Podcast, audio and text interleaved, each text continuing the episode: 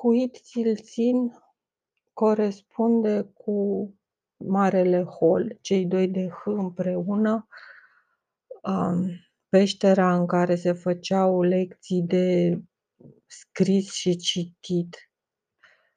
Pentru că Huit-Țilțin în calchiun, Huit-Țilțin cazin înseamnă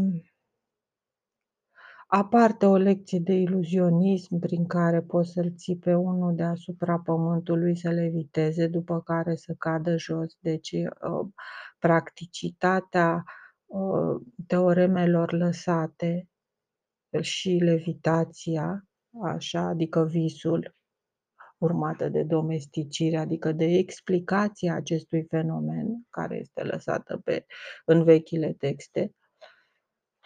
Um, ca dovadă că ei știau cum să folosească gravitația, lucru demonstrat și de uh, pietrele cărate de la distanțe mari, tocmai ca să ne lase această certitudine, nu ca să se dea mari că puteau să facă așa ceva, ca să ne lase nou un motiv de gândire și de evoluție.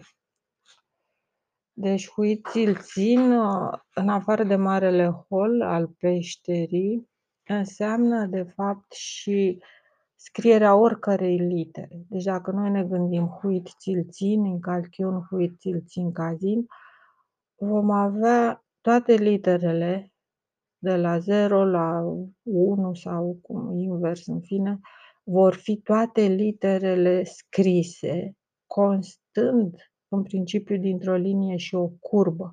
Se aplică foarte mult pentru șapte vincaturdos. Huit ți-l țin, adică țin o linie dreaptă ridicată, fac o linie dreaptă ridicată, constantă. Incalchiun și apoi o linie curbă care de sus coboară în jos, în unghi. Um, același lucru se aplică la 2, la 5, la tot ce vrem noi, la 9, la 6, e același lucru. Deci conceptul se aplică în general procesului de scris și citit.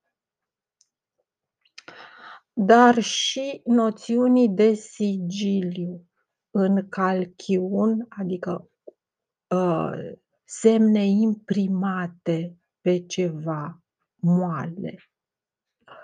Semne imprimate pe ceva moale constituia cândva un mod de a fixa informația, un mod de a transmite informația,